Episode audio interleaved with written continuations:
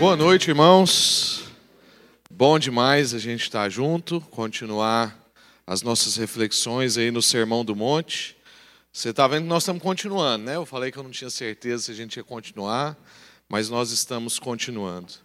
Abram suas Bíblias em Mateus, no capítulo 5. Nós vamos continuar hoje do verso 17 ao verso 20. E o tema do, desse texto que nós vamos ler daqui a pouco, vocês vão perceber que é um tema polêmico, porque é o tema de Jesus e o Antigo Testamento. Ah, em muitos de nós há uma crise né, entre o Novo Testamento e o Antigo Testamento. Será que Jesus aboliu a lei ou não? Ah, a lei vale, a lei não vale.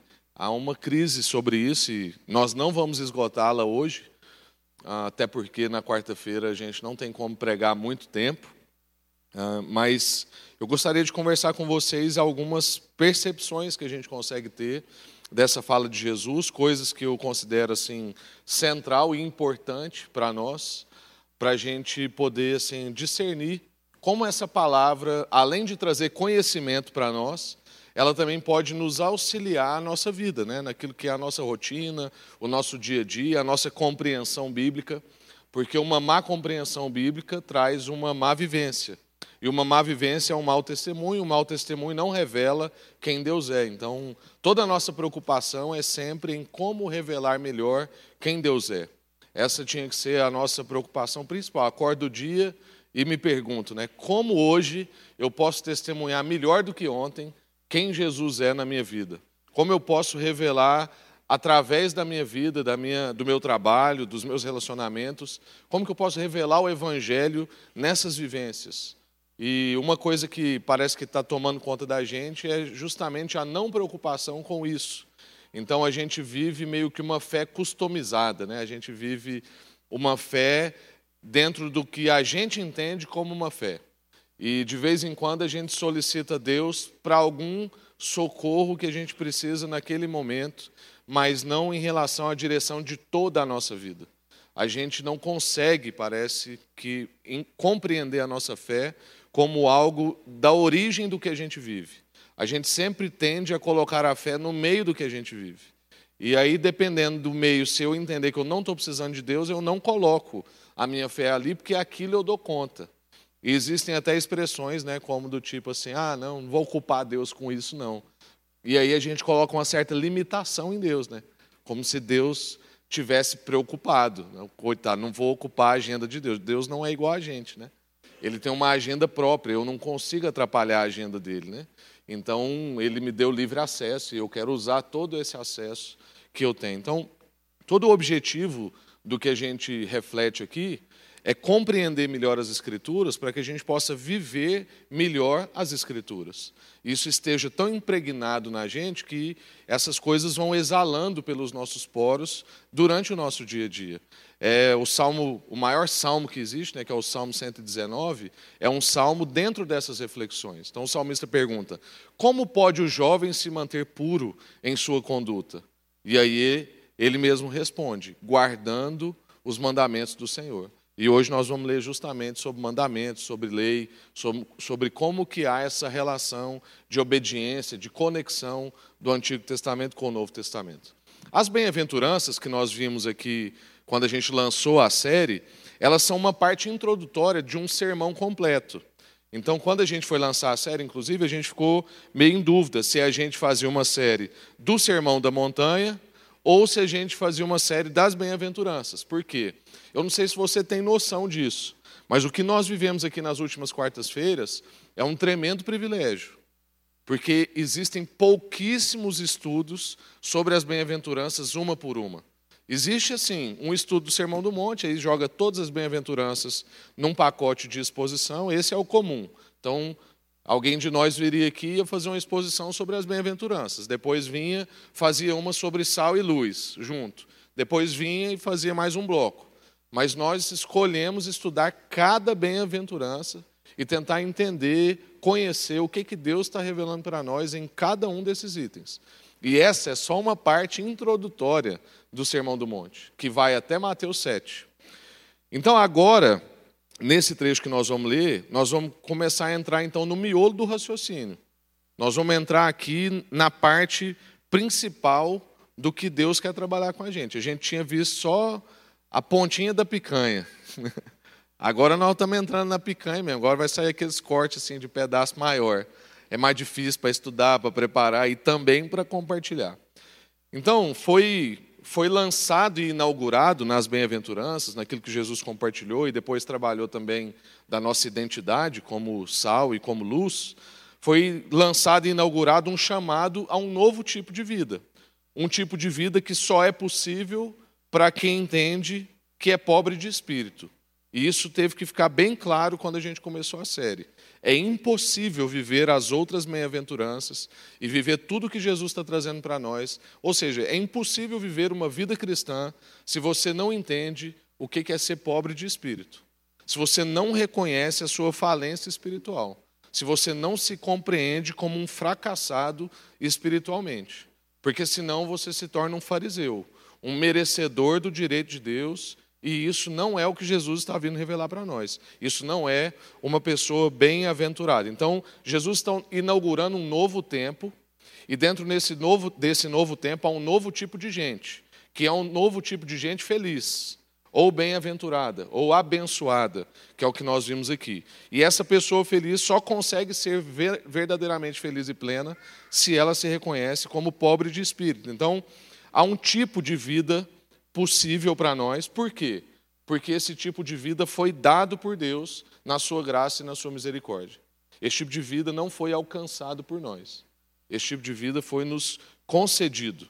Então, muito do que vai ser dito agora, à luz dessa introdução das bem-aventuranças, está dentro desse contexto das bem-aventuranças, mas também nós vamos começar agora a perceber que está dentro do contexto geral das Escrituras.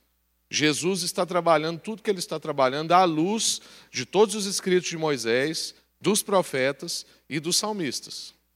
E isso tudo tem uma conexão. Então, como a gente já, já disse outras vezes, é, nós muitas vezes vamos correndo o risco de olhar para as Escrituras como se ela fosse um compilado de sabedoria ou uma coleção de pedras preciosas, que a gente pinça uma coisa ali, pinça uma coisa aqui. Quantos de nós, né, no momento de desespero, já não pegamos a Bíblia assim, fechamos o olho e pá!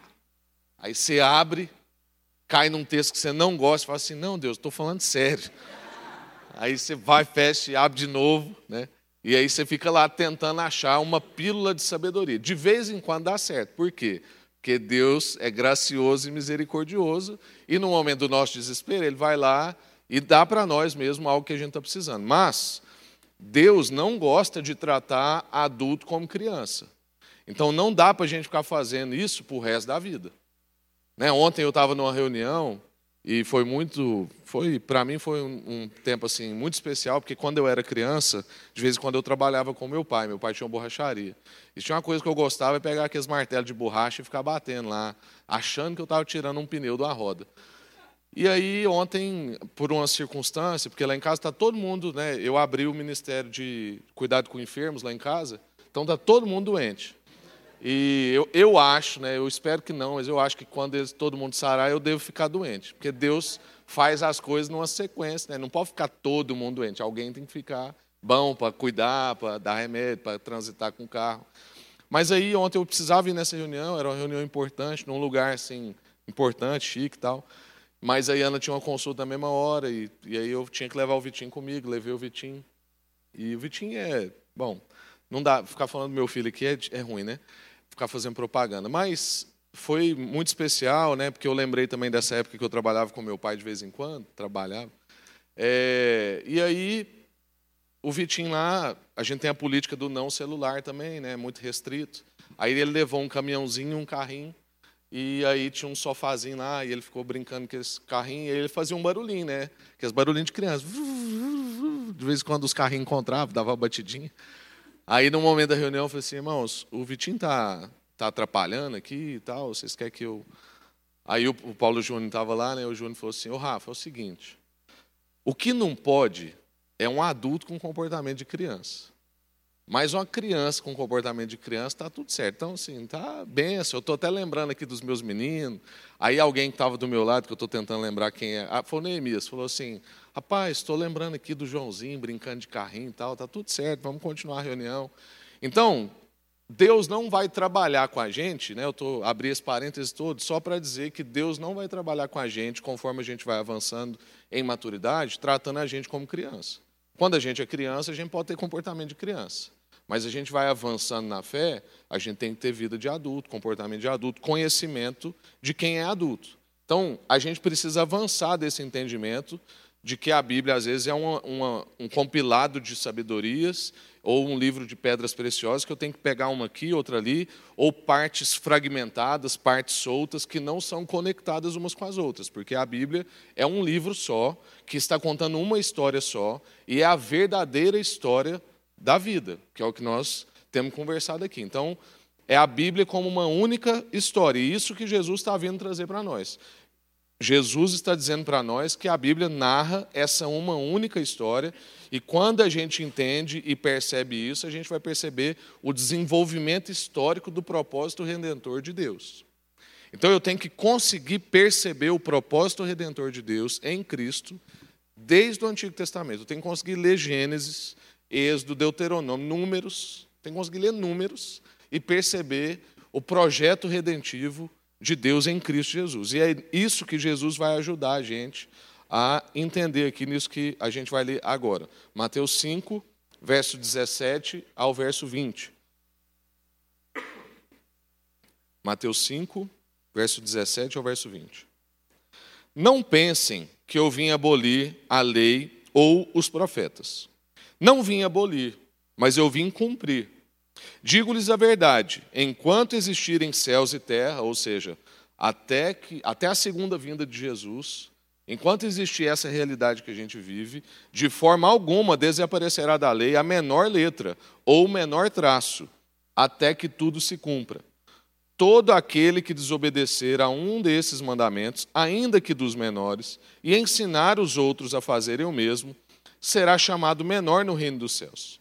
Mas todo aquele que praticar e ensinar esses mandamentos será chamado grande no reino dos céus. Pois eu lhes digo que se a justiça de vocês, e aqui está uma parte importantíssima, pois eu lhes digo que se a justiça de vocês não for muito superior à dos fariseus e dos mestres da lei, de modo nenhum entrarão no reino dos céus. Eu queria entrar aí no verso 21 que ele disse: vocês ouviram o que foi dito aos seus antepassados.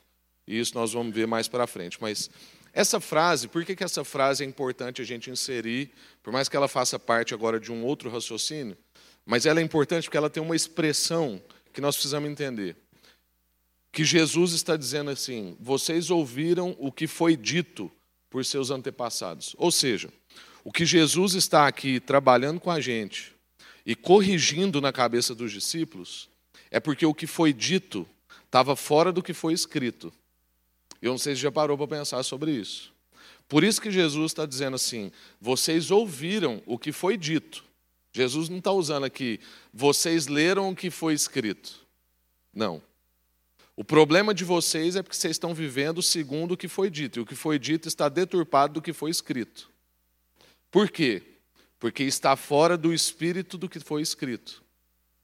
E aí Jesus vai dizer depois, em outra ocasião, que a letra sem o espírito mata. Então, irmãos, vamos avançando aqui. Aqui Jesus está deixando claro para nós, então, nessa fala, que todo o seu ensinamento está em harmonia com toda a Escritura. Ele está dizendo para nós que a Bíblia é uma única história, ele não está trazendo algo novo ou desconexo, mas ele está continuando a história. Nada do que ele ensina contradiz o que já foi escrito. Além disso, uma coisa muito importante que quando eu estava montando isso aqui, assim, eu fiquei fui muito abençoado, né, por, por essa percepção é que a gente está então conhecendo como Jesus vê o seu lugar na história. E esse é um grande desafio para a nossa vida. A gente olhar para a nossa vida, perceber a história, ler os sinais dos tempos e perceber onde nós estamos na história. Aquilo que nós temos insistido aqui há mais de um ano. Qual é o meu papel nessa grande história? Qual é a minha atuação coadjuvante? Porque Jesus é que é o ator principal. Qual é o meu papel dentro dessa grande história? E aqui a gente está conhecendo então como que Jesus se vê dentro dessa história. Como é que ele percebe o seu lugar na história? Jesus vai revelar para nós o discernimento de tempo, de propósito e de lugar que ele tem dentro de um momento da história que Deus está contando. Aqui a gente encontra então a relação entre a pregação do reino de Deus que Jesus está anunciando e tudo que foi escrito no Antigo Testamento. Nesse ponto que Jesus está falando, a gente começa então a chegar nessa conexão. O Novo Testamento, então, entende o Antigo. Então, nós estamos no Novo, Evangelhos, cartas de Paulo e tal, nós estamos no Novo, olhando para o Antigo. O Novo Testamento entende o Antigo Testamento como aquele que aponta futuramente a Cristo e também as bênçãos que ele traz. Ou seja, o sistema sacrificial, por exemplo, que existia no Antigo Testamento, sacrifício de animais, derramamento de sangue, ah, todo aquele esquema do holocausto, o sacerdote entrar na presença de Deus, o sistema sacrificial, por exemplo, apontava para o sacrifício de Jesus. Ou seja, tudo que estava escrito na lei de Moisés, tudo que estava dito pelos profetas, tudo que está registrado nos Salmos, era para ser cumprido e Jesus poder dizer aos seus discípulos em Lucas, no capítulo 24, no caminho de Emaús, dizer para eles assim: vocês não lembram o que foi escrito por Moisés, pelos profetas e nos Salmos a meu respeito? E quando ele disse isso, as coisas fizeram sentido para os discípulos. Fez sentido pleno depois que ele partiu o pão. Mas depois que ele partiu o pão, toda a conversa anterior fez sentido para eles. E só fez sentido porque Jesus, depois de ressurreto, poderia dizer para os discípulos: olha, tudo aquilo que Moisés. Porque quando eu falo de Moisés, gente, eu não estou falando de Êxodo, que às vezes a gente tem essa coisa na nossa cabeça. Moisés é responsável pelo escrito do Pentateuco. Então, os primeiros cinco livros das Escrituras foi escrito por Moisés. Não só Êxodo. Êxodo é a história que ele está inserido. Mas ele é que escreveu aquilo tudo. Por isso que Jesus, quando vai falar com os discípulos, fala assim: olha, desde Moisés, os profetas e nos Salmos, o povo está dizendo sobre mim. E vocês não perceberam, vocês não estão entendendo. Então, Cristo ressurreto poderia explicar para os seus discípulos a unidade das Escrituras, a conexão que foi profetizada. Ele podia então provar para os discípulos que as Escrituras testificavam sobre ele. Era isso que Jesus está aqui mostrando para nós. Mas eu quero trabalhar com vocês uma questão aqui. Quem pode cumprir a lei? Porque se, se Jesus está defendendo a lei, está dizendo que ele não veio para abolir a lei, a lei funciona sobre a nossa vida, quem pode cumprir a lei? Porque isso é um grande peso sobre a nossa vida. E a gente viu num dos catecismos, e por isso que o catecismo é bom para nós, essa pergunta tinha justamente essa pergunta: quem pode cumprir a lei? A gente não consegue cumprir a lei. Como a gente viu, por causa da queda, a gente não consegue cumprir todos os mandamentos. Mas nem por isso eles deixam de ser mandamentos. Então, existe um, um grupo de mandamento aqui. Aí eu não consigo cumprir eles. Eles deixam de existir? Não, eles estão lá. Ainda que eu não consiga cumpri-los. Eles não deixam de ser válidos. Ou eles não deixam de ser necessários. Por isso que Cristo veio para cumprir, porque eles eram necessários, válidos e eles ainda estão lá. Então, uma boa visão dos mandamentos vão nos dar também uma maior visão da graça. Então, por que, que tem gente que às vezes entrega, como o Dietrich Bonhoeffer dizia, né, entrega uma graça barata? É porque ele não tem uma compreensão da queda como ela tem que ser ele não tem noção do tamanho do sacrifício de Jesus, ele diminui o sacrifício de Jesus.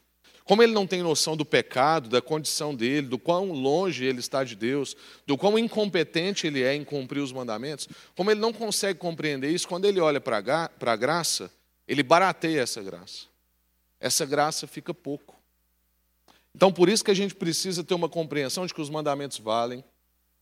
Isso vai revelar para nós a nossa incompetência porque a gente olha para os mandamentos e a gente não consegue cumpri-los. E isso vai nos dar então uma maior compreensão da graça de Deus.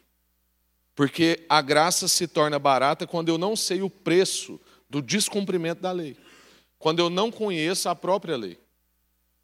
O descumprimento da lei foi justamente o que sacrificou Deus. O que fez Deus morrer, entre aspas, o que fez Deus enviar o Filho, a Trindade funcionar no plano de redenção, deixar o Espírito Santo habitando em nós para a gente não ficar órfão, o que fez tudo isso ser necessário foi justamente o descumprimento da lei. Esse é o preço do descumprimento da lei, o sacrifício do Filho de Deus. A pessoa que nunca fez mal a ninguém, nunca matou, não sei se ele matou uma moriçoca, né? Às vezes pisou num bicho por engano, mas não tem uma mancha na vida de Jesus. O sacrifício dessa pessoa foi por causa do descumprimento da lei. Então, se eu não sei do que, que eu estou sendo absolvido, então eu não estou sendo tão absolvido assim. Já parou para pensar sobre isso? Por isso que a gente meditar sobre os mandamentos e entender que eles ainda valem, e entender que teve que alguém cumpri-lo, e entender que há agora uma dinâmica de esforço nosso por correspondência, mas não é um esforço para ser aprovado, eu já fui. Agora é um esforço de consciência, é um desenvolvimento de consciência. Eu não consigo entender isso se eu não sei do que, que eu fui absolvido. Então, se eu não sei do que eu estou sendo absolvido, eu não estou sendo tão absolvido assim. Por isso que é importante essa compreensão. Mas mesmo a gente sendo incompetente para cumprir, a gente é lembrado de que elas estão lá, como eu falei. Então, Perceba que nas palavras de Jesus há um empenho para o cumprimento da lei. A gente deve buscar isso momento a momento da nossa vida. Há um jeito de viver. Jesus está apresentando para nós agora o novo jeito de viver depois que a gente encontrou com Ele, depois que a gente entrou nessa dinâmica do reino. Então, como? A pergunta que eu fiz na quarta-feira passada. Se o tema do livro de Mateus é o reino de Deus, a chegada de Jesus é a inauguração do reino de Deus, então eu só posso me perguntar como é que se vive nesse reino. Então há um jeito de viver dentro de uma nova realidade, ou seja, há uma nova lógica de vida. Há um jeito de viver e há um jeito bom de viver.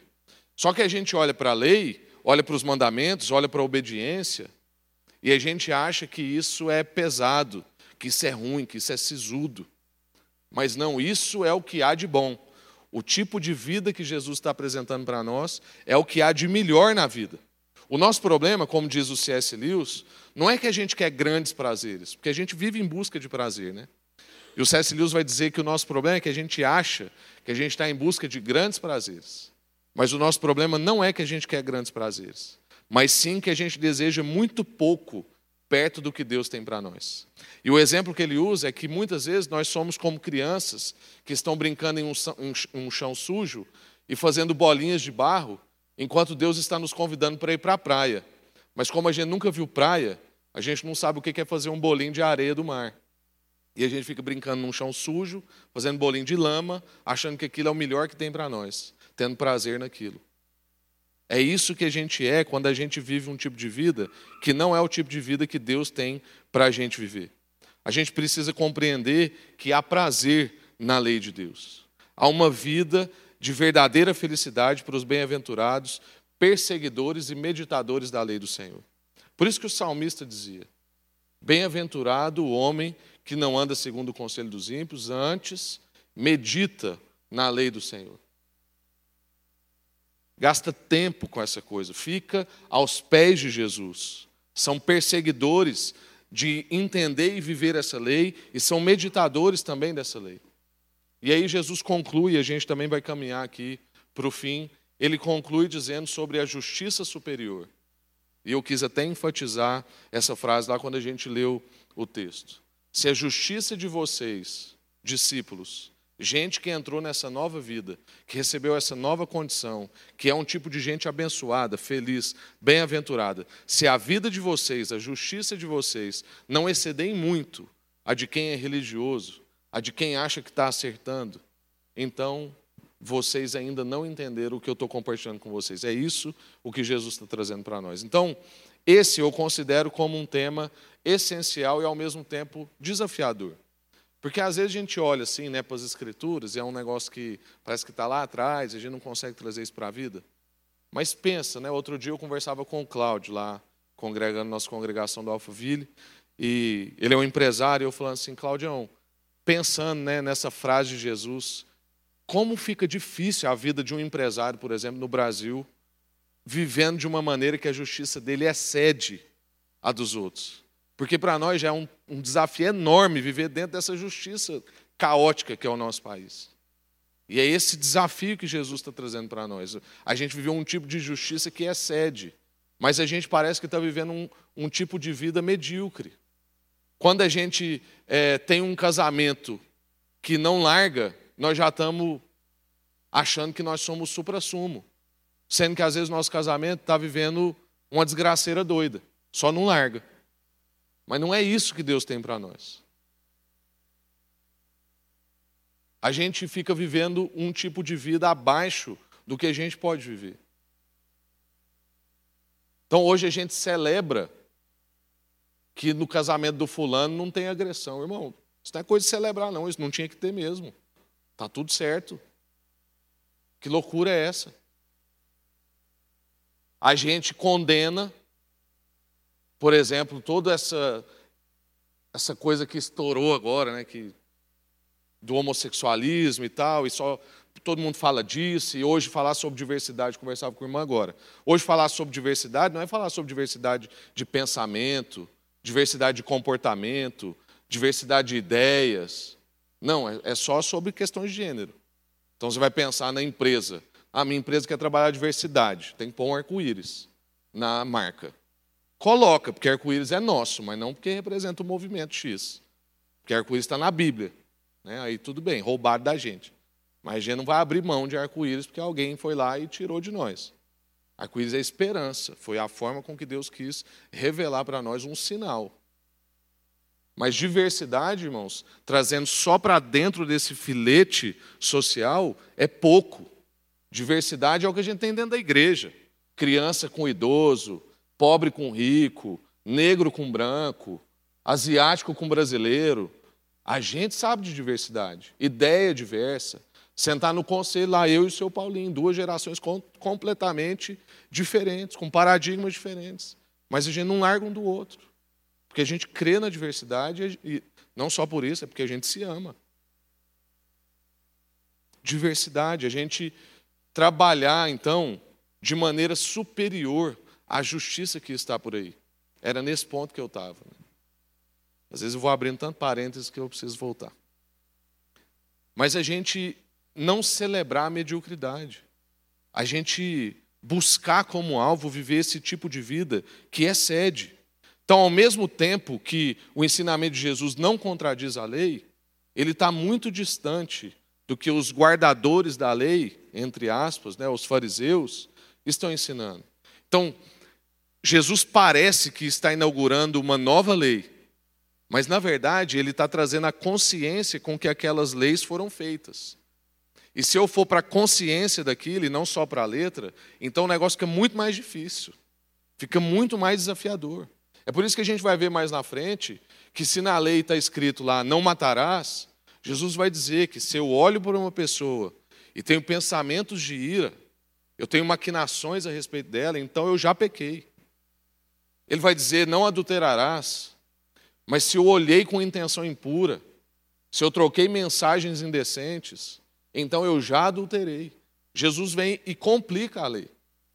Então, só que o povo era tão religioso que o povo estava achando que Jesus estava tirando a lei. Mas Jesus está falando assim: essa lei tem um espírito.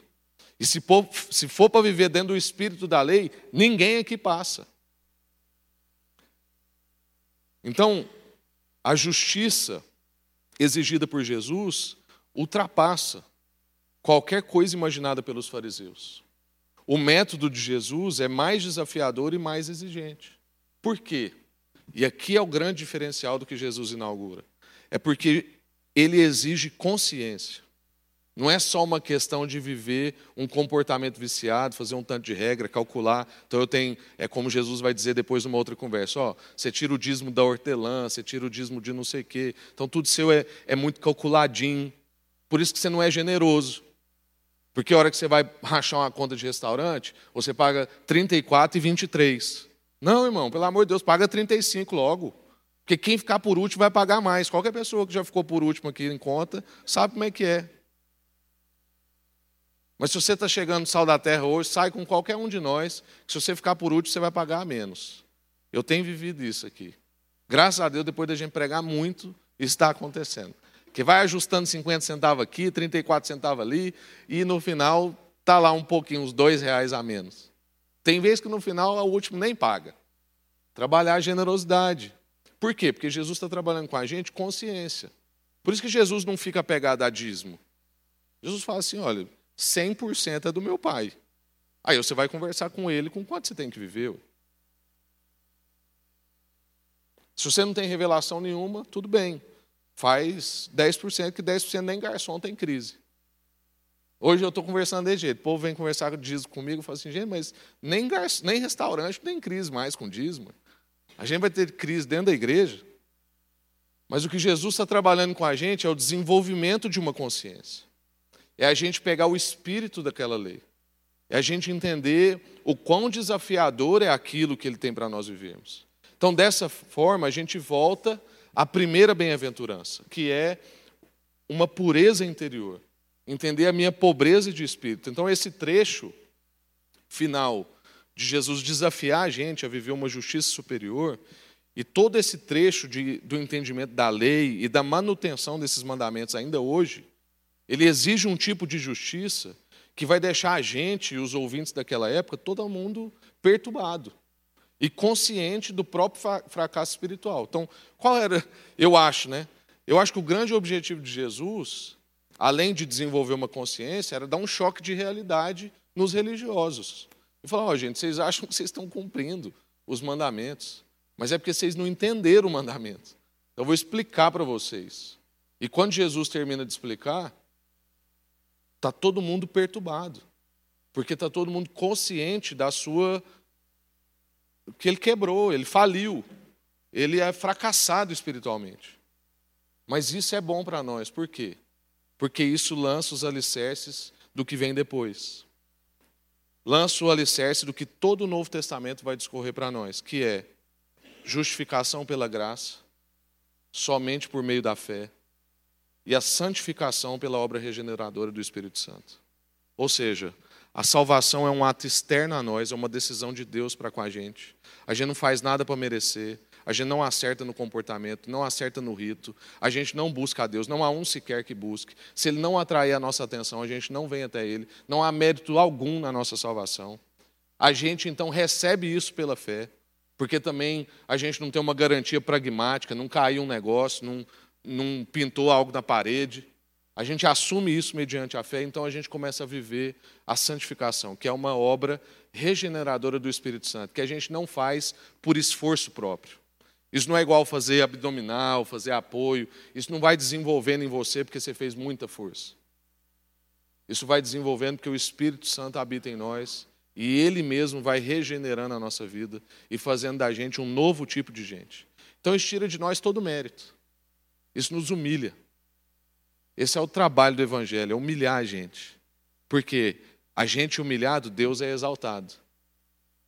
Então, quando o povo vem às vezes conversar comigo de crise teológica, eu falo assim: olha, toda vez que eu tenho que escolher entre uma linha teológica, eu prefiro a que deixa Deus mais Deus e o homem mais homem.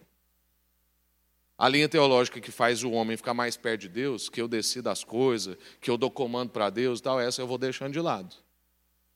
Toda vez que eu tenho que escolher, eu escolho uma teologia que deixa Deus mais Deus e eu mais eu. Que é isso, fracasso espiritual.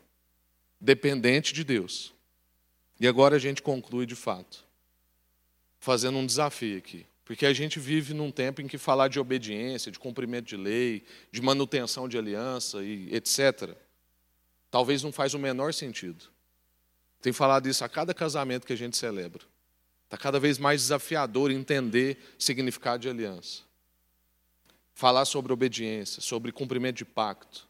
Né? Casamento deixou de ser um pacto passou a virar contrato, e aí contrato pode ser quebrado.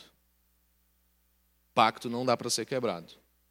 O que Jesus está propondo para nós é um pacto, é uma obediência, é um cumprimento daquilo que são as ordenanças dele, a meditação nessa lei. Mas eu quero lembrar para você que a gente não é como os outros, então a gente vive segundo o que as Escrituras estão dizendo para nós, porque nós não somos engolidos pela cultura. Então foi apresentado para nós um novo jeito de viver, a gente foi feito novas criaturas em Cristo e há uma nova lógica de vida para nós. É outra lógica que opera na nossa vida. Então Jesus está encerrando o seu ministério em Mateus 28. Você dá um salto para Mateus 28. Últimas palavras de Jesus é: vão e façam discípulos.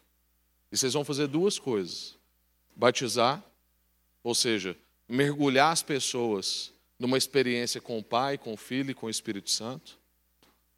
Mergulhar umas, as pessoas numa experiência com o amor, com a graça e com a comunhão. E a segunda coisa que vocês vão fazer é ensinar eles a obedecer. Canseiro, isso é canseiro. Isso aqui é meu papel aqui. Ó. Ensinar as pessoas a obedecer. Então isso é algo importante para Jesus. Jesus tinha as últimas palavras para dizer, tinha que escolher muito bem o que queria falar, e foi que nós tínhamos que fazer essas duas coisas. Então o nosso grande desafio é viver uma vida de obediência. Jesus está dizendo para nós que há um jeito de viver, há uma obediência a ser correspondida, então viva de maneira superior. Viva a sua vida de uma maneira superior àquilo que está por aí no status quo. Então se pergunte todos os dias: a minha justiça é superior? Eu estou conseguindo viver de maneira superior? Eu sigo as regras da religião ou a minha justiça é superior? Porque a gente hoje quase que tica, né? Não, eu orei cedo, eu li dois versículos, eu fui no culto de quarta-feira, então eu, eu estou bem. Isso é a regra da religião. Jesus está chamando a gente para uma justiça superior. Para você no seu trabalho não fazer só o que te pediram, fazer a mais, porque a sua justiça é superior. Para você nos seus relacionamentos não entregar só o previsto, entregar mais, porque a sua justiça é superior em todas as áreas da sua vida, você viver de maneira superior. Amém? O desafio está lançado. E não é um desafio meu, é um desafio de Jesus. Se a nossa justiça não exceder em muito, então a gente não é o tipo de gente que Deus está falando que a gente é. Mas como eu creio que Ele acertou quando Ele disse que a gente era o tipo de gente que a gente é, então nós vamos viver de maneira superior porque está se desenvolvendo em nós essa consciência. Então você não tem que viver a culpa do que você viveu até aqui. Então isso aqui não é um culto para você sair daqui pesado, cheio de culpa. Ai, não estou vivendo de maneira superior. Mas é um culto também para você decidir. Eu quero viver de maneira superior. Eu não quero ser só um cumpridor de regra. Eu não quero fazer o mínimo. Eu quero viver de maneira superior. Amém? Deus te abençoe, um bom restinho de semana. Vamos em paz.